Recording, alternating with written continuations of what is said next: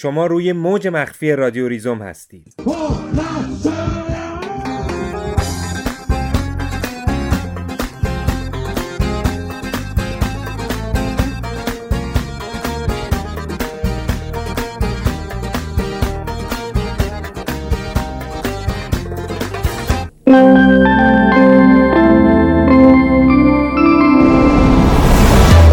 توجه توجه. مجموعه منجنیق با کادر مجرب و امکانات مکفی آمادگی خود را برای پذیرش نمایندگی انحصاری مکدونالد در تهران و شهرستان ها اعلام می کند مکدونالد برای خانواده های خوشبخت برای خانواده های معتدل با قابلیت اتصال مستقیم به شبکه اینترنت در تمامی شعبه ها در شعبه های مکدونالد با خاطری آسوده عکس هایتان را در کمترین زمان ممکن در فیسبوک و اینستاگرام آپلود کنید. ایرانی همبرگر آمریکایی بخور.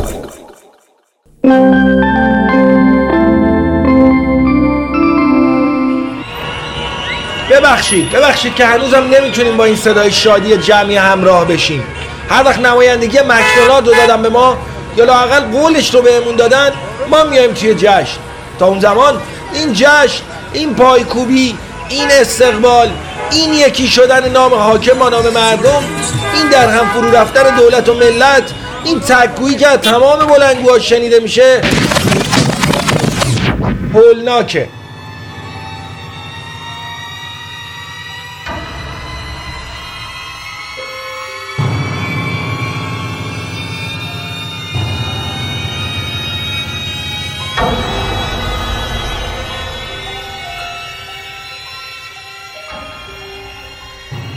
همه چیز از فردای انتخابات 92 شروع شد. از همون جشن آشتی ملی. از صبح شنبه که بیدار شدیم همه جا رو گرفته بودن. با صدای بلند با قهقهه می‌گفتن حاضرن اونایی رو که بیرون ایستاده بودن ببخشن. به شرط اینکه زود خیلی زود با ملت همراه بشن. خیلی آگاهانه مردم 88 رو با ملت 92 جایگزین کردن. یادش بخیر. یادش بخیر سال کودتا.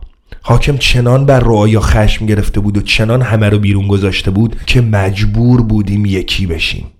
تو خیابون آزادی سه میلیون نفر یکی شده بودن همه معیوس همه خشمگین.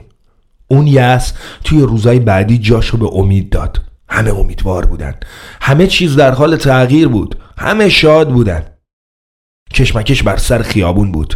اصلی ترین مکان حکمرانی حاکم هر روز توسط مردم تصرف می شد مردم چهره داشتن. چهره های خودشون رو از حاکم پس گرفته بودند.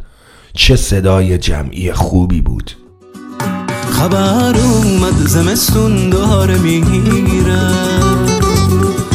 سکوت از شهر تیره پر می‌گیره. نگاه کن پای آزادی این خاک.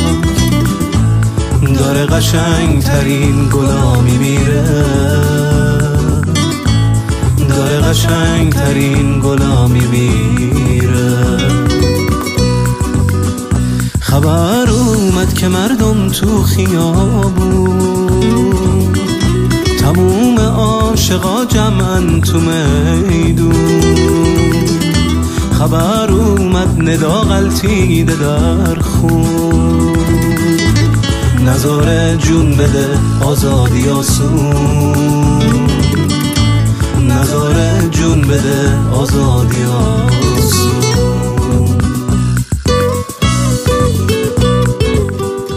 حالا اما دولت کودتا جاش رو به دولت اعتدال داده و همه چیز از فردای انتخابات 92 شروع شده. از همون جشن آشتی ملی. حالا اگر زندانی سیاسی حرف بزنی یه فرمان جمعی میاد که هیس. اگه از دست هایی که خودشون رو آتیش زدن حرف بزنی هیس. اگه از اعتصاب معلم ها حرف بزنی هیس. اگه از کارگرایی که ماهاز حقوق نگرفتن حرف بزنی هیس. دولت مثل یه مکنده قوی داره همه چیز رو درون خودش می‌کشه و فرو میده. روزنامه‌نگارای مستقل بیطرف رو زندانی های سابق جنبش سبز رو و کارشناس های مقیم لندن رو. از علی علیزاده نام نمی‌بریم و بهش اشاره نمی کنیم که با اون صلابت وقیح از حامی شرکت در انتخابات 92 به سفیر سرگردان حاکم در رسانه های جریان اصلی بدل شده.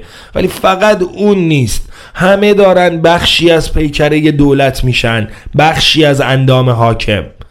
همه دارن کرگدن میشن. درست مثل نمایشنامه اوژن یونسکو. و جشن آشتی ملی هی تکرار میشه. مثل یک مناسک جمعی مقدس برای تجدید بیعت ملت با حاکم.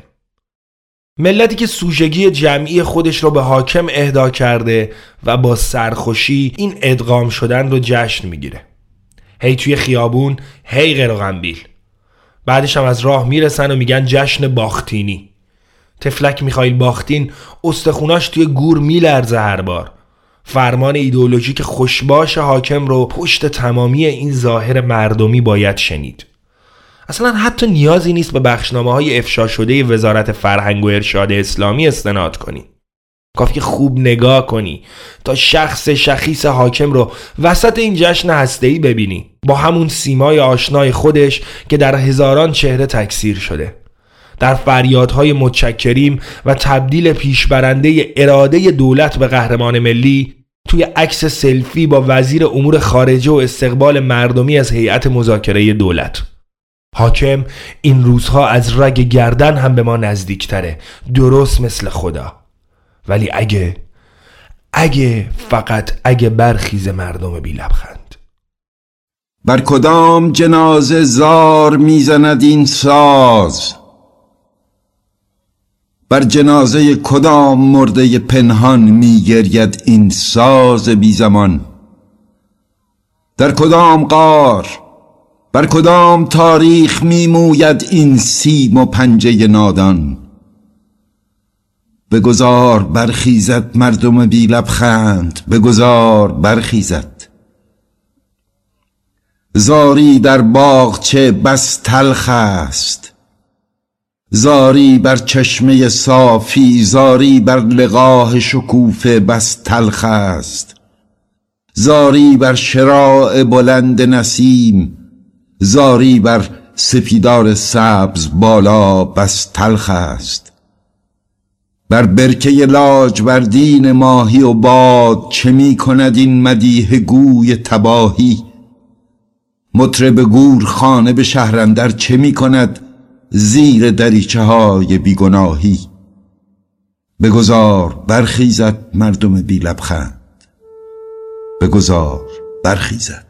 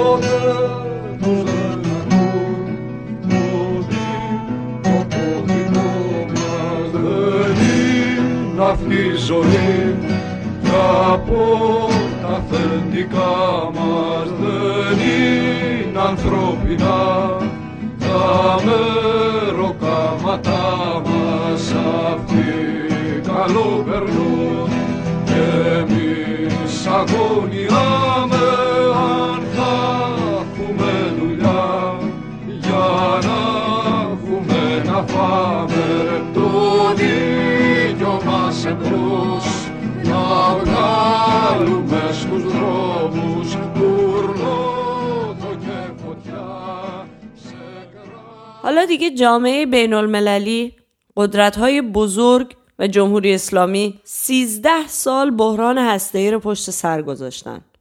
توافق صورت گرفته. اونطوری که دو طرف میگن بسیاری از تحریم ها برداشته شده و میلیاردها دلار پول بلوکه شده آزاد خواهد شد. عادیسازی روابط ایران و غرب کلید خورده و کالاها و سرمایه های اروپایی و آمریکایی در انتظار بازار مصرف و بازار کار ایرانند. رویای ادغام در غرب بعد از توافق آنچنان شیرین و جذابه که به شکل توافق نشده همه از یه نماد ویژه حرف می‌زنن. اگه طرح روی جلد اکونومیست بعد از توافق میشه تصویر رهبر جمهوری اسلامی با عنوان سلام آیت الله تصویر واقعی نشریاتی که در تهران منتشر میشن قاعدتا باید این می‌شد. تصویر یک ام قولپیکر زرد با تیتر سلام مکدونالد. بعد از اعلام خبر توافق جمعیتی که مردم نامیده میشن جشن گرفتن. از بابت دور شدن خطر جنگ از رفع تحریم ها از عادی سازی رابطه با غرب. فراخانی دیگه ای هم در کار بود. فراخانی که به فضای عمومی نوید می‌داد شاد و خوشحال باشه.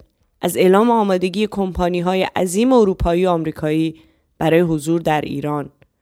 از سرمایه گذاری خارجی از اینکه پیش قراول همه کمپانی ها نماد حضور سرمایه آمریکایی در دورترین کشورها سمبل جهانی شدن مکدونالد قراره به ایران بیاد. بله این چنین بود که ما جهانی شدیم. ما را به باشگاه جهانی شده ها راه دادند. رویای صلح با طعم گس مکدونالد و کوکاکولای خنک تولید شده توسط شرکت تابع آستان قدس رضوی. در شب توافق هسته‌ای در خیابانهای ثروتمند نشین تهران از ونک و شهرک غرب گرفته تا پارکوی و فرشته همه اونایی که مردم نامیده میشن یا در حال رقص و پایکوبی هن، یا توی ماشین های مدل بالاشان نشستن و دارن با بوغ ماشینشان ریتم 6 و 8 می‌زنن. اما لطفا لطفا دستتان از رو بوغ بردارین. اجازه بدین وسط این هیاهو ما هم حرف بزنیم. ما می‌خوایم از معنای مردمی که برای جشن توافق به خیابان آمدن بپرسیم. و می‌خوایم بدانیم پشت این عنوان مقدس کدام مردم خاموش و نظارگر ایستادن.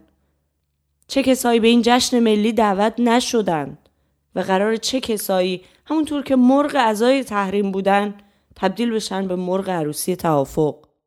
در این هیاهو برای ما و احتمالا برای خیلی های دیگه پرسش های جدی وجود داره. پرسش هایی درباره این سیزده سال و بحران هایی به وجود آمده تحریم توافق و دوران بعد از توافق. پرسش هایی مثل اینکه اساسا برنامه هسته ایران قبل از که در خصوص ماهیت نظامی یا صلحآمیز بودنش سوالی طرح بشه از نظر مناسبات سرمایهداری چه ماهیتی داشت؟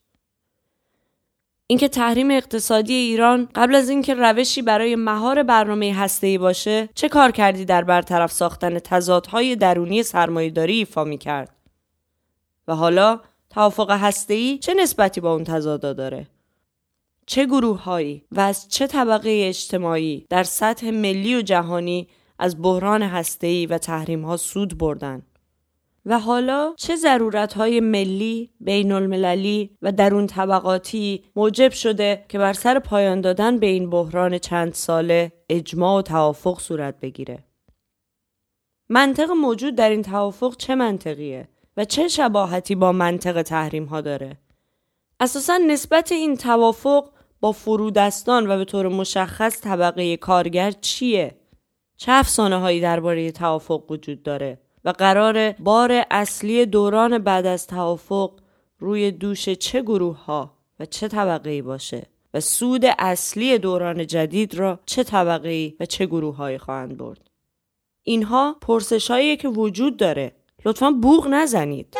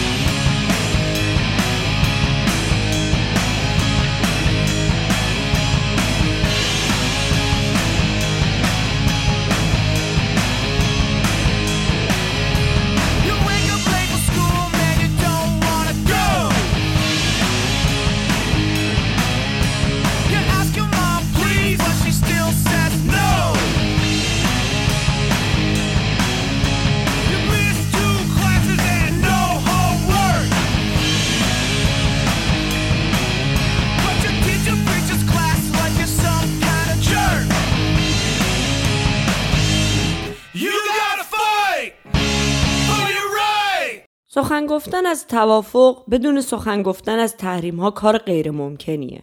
افشا کردن منطق توافق بدون ارجاع مداوم به منطق تحریم شدنی نیست. بنابراین هرچند کوتاه ابتدا از پدیده سیاسی و اقتصادی باید حرف بزنیم که اینطور صورت بندی شده. تحریم ها محدودیت های اقتصادی و سیاسی بودند که در گستره‌ای بین المللی علیه برنامه هسته جمهوری اسلامی به کار گرفته شد و توانست ایران را به پای میز مذاکرات بکشاند. این یک روایت فشرده از تحریم است. روایتی که پایه بیشتر تحلیل های مربوط به توافق در رسانه ها را تشکیل می‌داد. و البته یک نقصان اساسی داره و یک حذف آمدانه به این شکل که کل پروسه تحریم و مذاکره و توافق را در غیبت گروه های اقتصادی و اجتماعی تصویر می‌کنه که در دورترین فاصله نسبت به مراکز کنترل ثروت و قدرت سیاسی قرار گرفتند و بیشترین فشار ناشی از تحریم ها برای اونها بوده. داستان تحریم و توافق در غیبت و حذف آمدانه طبقه کارگر در حال روایت شدنه. و این حذف و نادیده انگاشتن در فضای بعد از توافق باز هم قراره که در سکوت ادامه پیدا کنه. در فضای بعد از توافق این طبقه همچنان فاقد موضوعیت در رونق و گشایشیه که فعلا در فضای روانی جامعه توضیح میشه و در آینده بنابر منطق درونی حاکم بر روابط تولید قرار همچنان به عنوان طبقه کارگر وظیفه محتومش رو در تولید ارزش اضافی ایفا کنه و چرخ سرمایه رو بچرخانه و تمام. حتی در تحلیل هایی که به کم شدن فشارهای اقتصادی بر اثر رفع تحریم ها در زندگی مردم اشاره می‌کنن نه تنها چنین فقدانی به واسطه کلمه جادویی مردم به خودی خود برطرف نمیشه بلکه با ارجاع مدام به جشن خیابانی بعد از توافق که نوع ویژه ای از مردم رو نمایش میده به شکلی واضح و آشکار این غیبت و حذف شدگی مضاعف هم میشه. بله باید به تاکید گفت که تحریم ها در یک همدستی آشکار با سرمایهداری حاکم بر ایران بیش از پیش به ناتوانسازی طبقه کارگر کمک کرد. آگاهی به همین کارکرد ویژه تحریم بود که گروههایی از اپوزیسیون را به تشویق و حمایت از دولتهای غربی ترغیب کرد که تحریم ها را هرچه بیشتر و گسترده تر کنند. در نظر اونا regime change لیاقتی می‌خواست که مردم ایران فاقد اون بودن و تحریم ها با فشار مستقیم بر گرده ملت می‌تونست نارضایتی را آنچنان بالا ببره که راه را برای پروژه سیاسی اونا هموار کنه. اما اونچه در عمل اتفاق افتاد همدستی تحریم بود با ویژگی های سرمایهداری رانتی و دولتی حاکم بر ایران که فساد اقتصادی را ناگزیر می کرد و نتیجهش چیزی نبود جز گسترده تر شدن فلاکت و فقر گروه های مختلف از طبقات پایین که طبیعتا به حکومت وصل نبودند و از اسکله های غیرقانونی قاچاق کالا و دور های تحریم و واردات پرشه و غیره و غیره نصیبی نمی بردن. نتیجه چنین وضعیتی گرچه گسترده تر شدن نارضایتی عمومی از عملکرد حاکمیت و تحریم ها بود اما در عمل به دلیل از بین بردن هر گونه توان و امکان سازماندهی و مقاومت جمعی به ضد خودش تبدیل شد و در نتیجه تنها چرخش قدرت را از دولت عدالت و جناه پایداری به دولت اعتدال و جناه اصلاح طلب کارگزاران تسهیل کرد. از جریان سیاسی که نانش را تو کاسه تحریم می‌زد و حلقه های اجتماعی نزدیک به خودش فربه می کرد و طیف جدیدی از پرش سوارهای پایتخت می ساخت به جریانی که حالا قرار نانش رو به کاسه توافق بزنه و حلقه های اجتماعی نزدیک به خودش رو تقویت کنه. آشکار بود که تحریم سیاستی جز برای فشار بر مردم نبود برای دستکاری کردن بافت روانی عمومی که در نهایت به رفرم ها و اقتضاعات درونی سرمایهداری تن بده برای دستکاری کردن بافت اقتصادی و خلع سلاح فرودستان از کمترین سازماندهی به نفع پروار کردن بخشی از برجوازی بین المللی که پروژه های اقتصادیش با تحریم و تانک جلو می‌بره.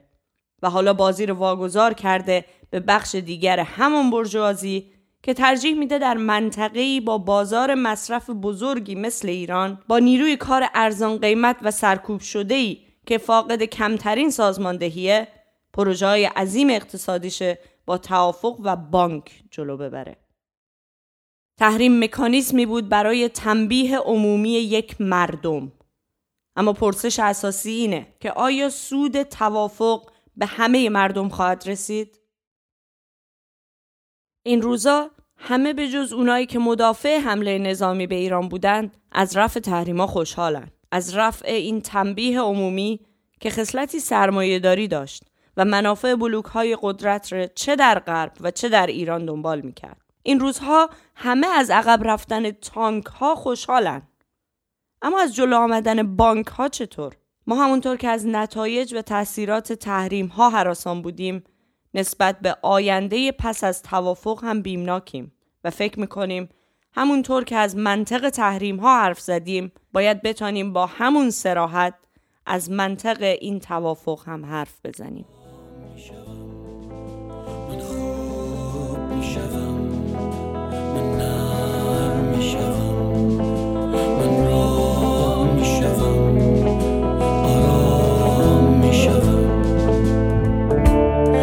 سرطان بگیر و بمیر.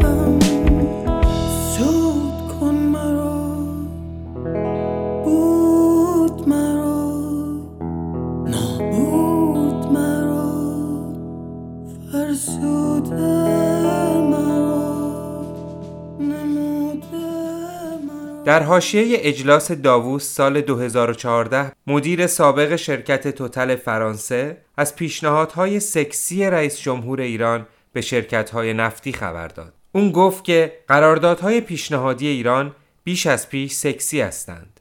ایرانی ها نهایتا منتظر رفع تحریم ها هستند تا این قراردادها عملی شوند. همچنین اواخر مارس 2015 بعد از به دست آوردن مقدمات توافق نشریه بلومبرگ نوشت یک بار دیگر ایران به صورت یک پاداش بالقوه برای کمپانی های نفتی غربی مثل بی پی، شل و توتل ظهور می کند.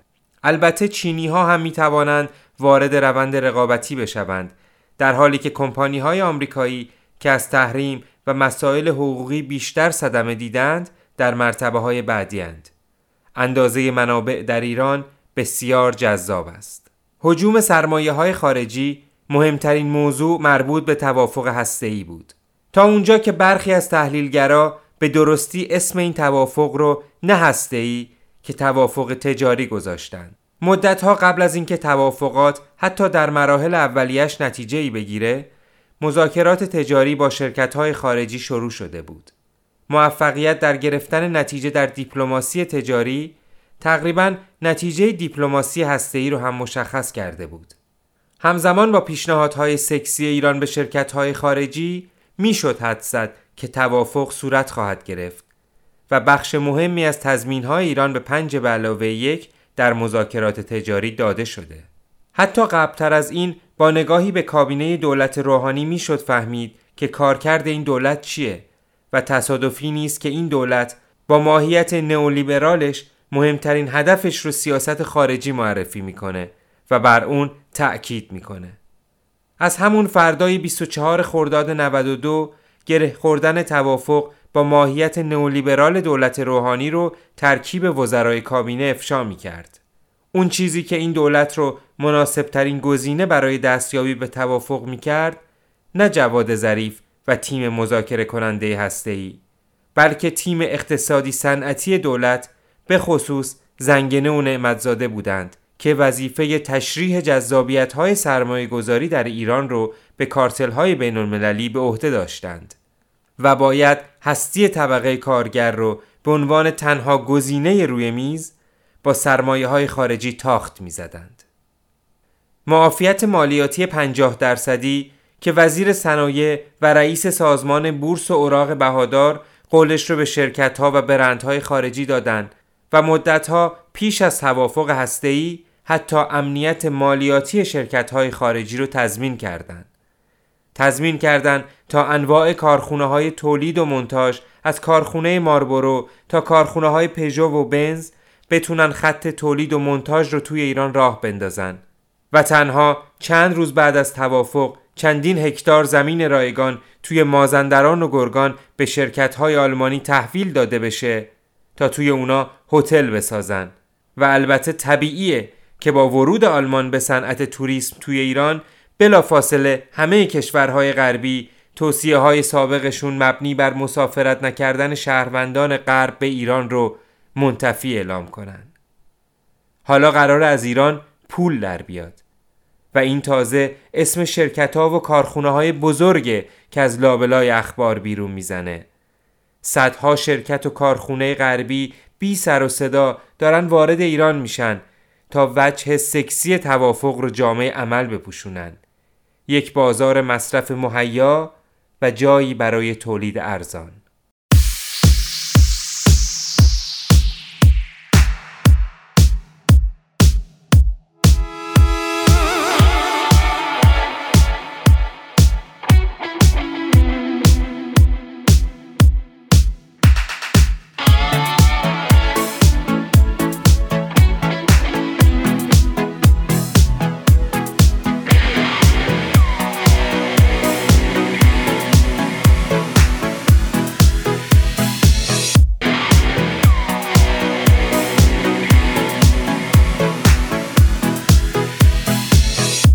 بازار ایران اونقدر جذاب و بکر هست که هنوز یکی دو هفته از امضای توافق نگذشته فابیوس وزیر امور خارجه فرانسه وارد ایران میشه و البته قبل از ورود تهدیدهای طرف غربی هم شروع میشه. اولاند رئیس جمهور فرانسه نحوه برخورد با فابیوس در تهران رو آزمونی برای سنجش رفتار طرف ایرانی می‌دونه. در جریان همین سفر که فقط یک روز به طول انجامید وزیر خارجه فرانسه قولهای محکمی از طرف ایرانی برای حضور توتل در پروژه های نفتی شروع دوباره فعالیت پژو و رنو در بازار خودرو و همچنین حضور گسترده شرکت های فرانسوی در صنایع توریسم، هواپیماسازی، کشاورزی، بهداشت و محیط زیست گرفت. قولهایی که قراره در سفر ماه سپتامبر هیئت اقتصادی بزرگ فرانسوی با همراهی وزرای کشاورزی و بازرگانی اون کشور رنگ عملی به خودش بگیره. اگر هیچ کشوری ندونه فرانسوی ها به خاطر سازماندهی قدرتمند کارگریشون خیلی خوب می‌دونن که جا باز کردن و کارخونه تأسیس کردن در کشوری مثل ایران که کارگرها در اون بدون هیچ سازماندهی مشخصی نه تنها حق اعتصاب که حتی حق اعتراض و تجمع هم ندارن و کوچکترین نافرمانی با شدیدترین برخوردهای امنیتی جواب داده میشه چه امکان جذاب و بینظیریه. کشوری که حتی خانه کارگر و خبرگزاری کارش یکی از عوامل حذف و سانسور و سرکوب کارگره و دستش با کارخونه توی یک کاسه است. یادمون باشه اخراج دست جمعی خبرنگارای سرویس کارگری خبرگزاری ایلنا رو که به خاطر درج اخبار اعتراض کارگران کارخانه فارسیت از زیر مجموعه های هلدینگ شستا از کار بیکار شدند. چون مرتزا لطفی از اعضای عالی رتبه خانه کارگر به عضویت هیئت مدیره شستا منصوب شده بود و ایلنا می‌خواست هم از رانت و آگهی ثروتمندترین نهاد اقتصادی کشور بی بهره نمونه و هم منافع خانه کارگر به خوبی تأمین بشه این وضعیت اسفناک حقوق کارگر در کشوریه که این روزها مقصد پیشنهادهای سکسی طرفهای غربی شده. اونچه که وجه المصالحه بین طرفین ایرانی و پنج به علاوه یک بود نه تضمین های امنیتی و نظارت بین المللی بر برنامه هسته‌ای و نکات فنی مندرج در توافقنامه بلکه هستی طبقه کارگر و نیروی کار ارزانی بود که بیشتر از معادل 300 دلار در ماه نمی‌گیره و فاقد هر گونه موضوعیتی در قوانین مربوط به کاره. درست مثل بنگلادش و پاکستان. بنابراین برای آشکار کردن منطق توافق باید از کارگر ماهی 300 دلار رمزگشایی بشه. باید شرایطی که طبقه کارگر رو در موقعیت سرکوب شدگی مدام قرار میده افشا بشه. باید از مناسبات حاکم بر روابط تولید حرف زد که اساسا طبقه کارگر رو شکل میده تا در هر شرایط ملی و بین المللی اون کسی که برنده است و حاکم بر مناسبات سرمایهداری و فراکسیون های مختلف بورژوازی باشه. به این ترتیب باید تأکیدن گفت که ظریف هیچگاه در توافق موفق عمل نمی کرد اگر ربیعی وزیر کار نبود. لبخندهای ظریف فرازهای دلنشین و با شکوه دیپلماسی هسته‌ای نبود اگر یک تیم امنیتی و خبره در سرکوب کارگران سکاندار وزارت کار نبودند. توافق با غرب اینقدر حاوی موقعیت‌ها و پیشنهادهای جذاب برای سرمایه‌دارهای بین المللی و برای کلیت طبقه بورژوا نبود اگه طبقه کارگر ایران طبقه سرکوب شده و فاقد سازماندهی نبودند. سرمایه خارجی بیش از هر چیزی نیاز به امنیت داره. و این امنیت نه تنها از مسیر سرکوب هر تلاشی برای اتحاد و تشکل طبقاتی میگذره بلکه لازمه همون حقوق کار مسرح در قانون اساسی و همون قانون کار ناقصی که وجود داره هم اصلاح بشه. و کیه که ندونه اصلاح همیشه و همه جا وقتی از سوی یک اراده دولتی مطرح میشه یعنی نابود کردن اون چیزی که هست. حالا و توی شرایط بعد از توافقه که روشن میشه چرا یکی از معدود طرحهای دولت احمدی نژاد که دولت روحانی اون رو از مجلس پس نگرفت طرح اصلاح قانون تأمین اجتماعی بود که توسط سعید مرتزوی همون قاضی بدنام و برکنار شده تدوین شده بود و سابقه اطلاعاتی امنیتی وزیر کار فعلی قرار کدوم گره رو باز کنه. اینجاست که میشه از جمله اولاند رمزگشایی کرد که میزان جدیت پلیس و نیروهای امنیتی در مهار اعتراض احتمالی به فابیوس رو میزان سنجش رفتار آتی دولت ایران می‌دونه. دولتی که تمام قول و قرارهای امنیتی رو با طرف غربی قبل از هر جور سرمایه گذاری نهایی کرده.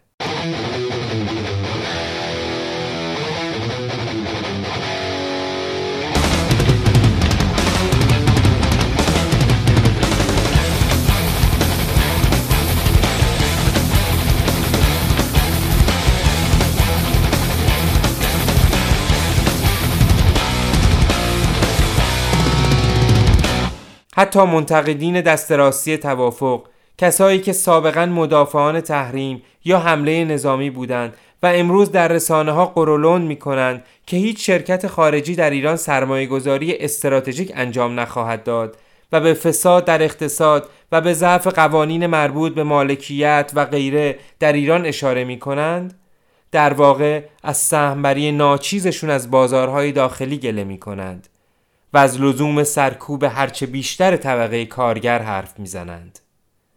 اون چیزی که برای آقایون موضوعیتی نداره بخش به رونده شده در مناسبات سرمایه‌داریه.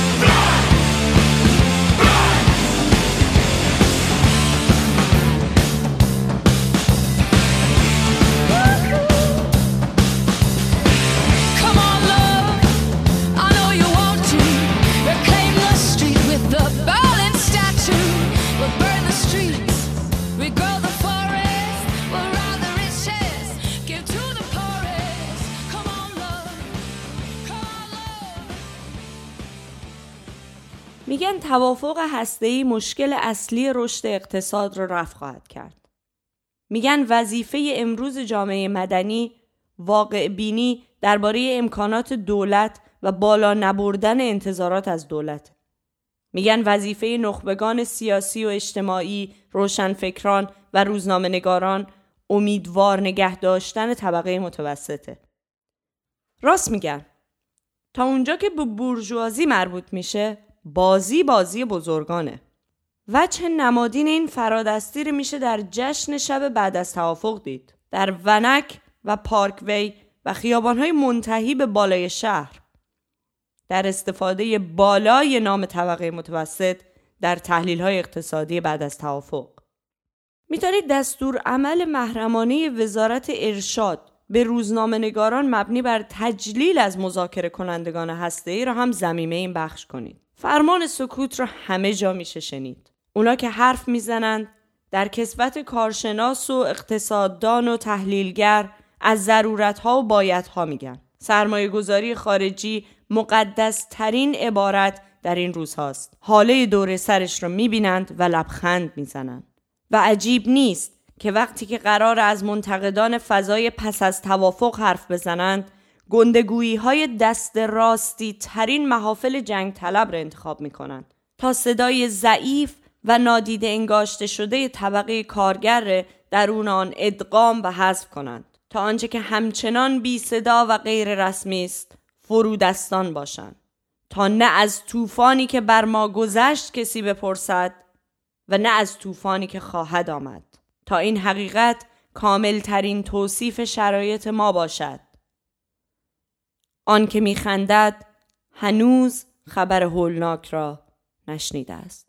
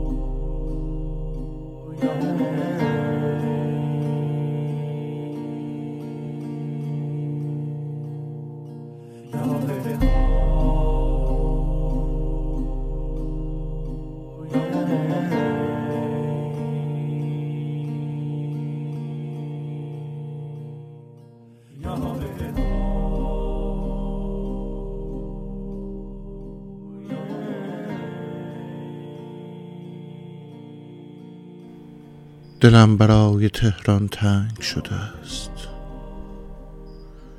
برای ابرها و آفتابهایش و برای قرار آخر من. این بار اما قرار آخر را بیا. نگذار این بار محاصرت کنند دستگیرت کنند شکنجت کنند. اعدامت کنند که خون سرخت شتک بزند بر آن سخت سیمانی و از تو تنها چند سوراخ با لکه های خون بماند به یادگار بر آن دیوار. دلم برای تهران تنگ شده است.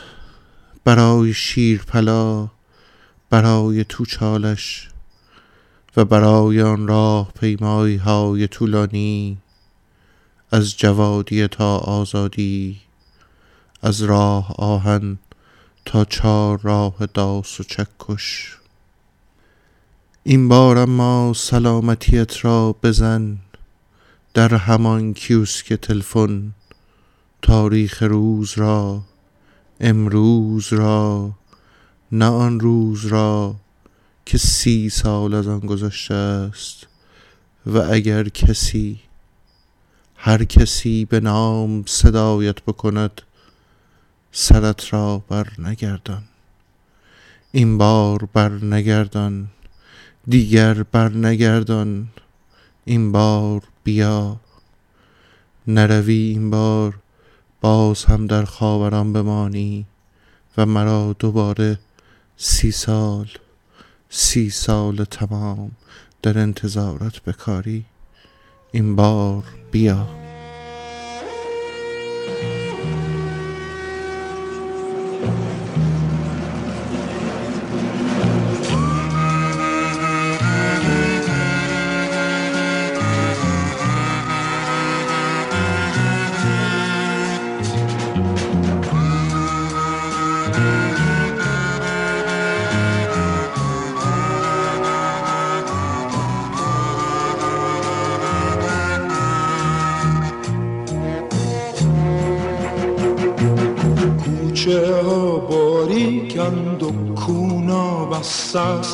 خونه ها تاریکند تاها شکسته است. از صدا افتاده تار و کمونچه مرده می‌برن. کوچه به کوچه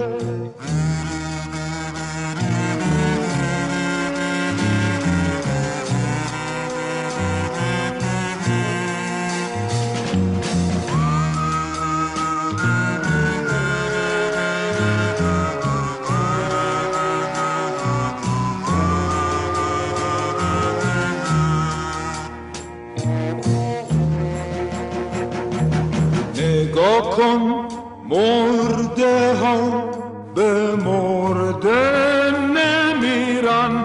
حتی به شمع جون سپرده نمیرن. شکل فانوسیان که اگه خاموشه واسه نف هانو یه عالم نفت و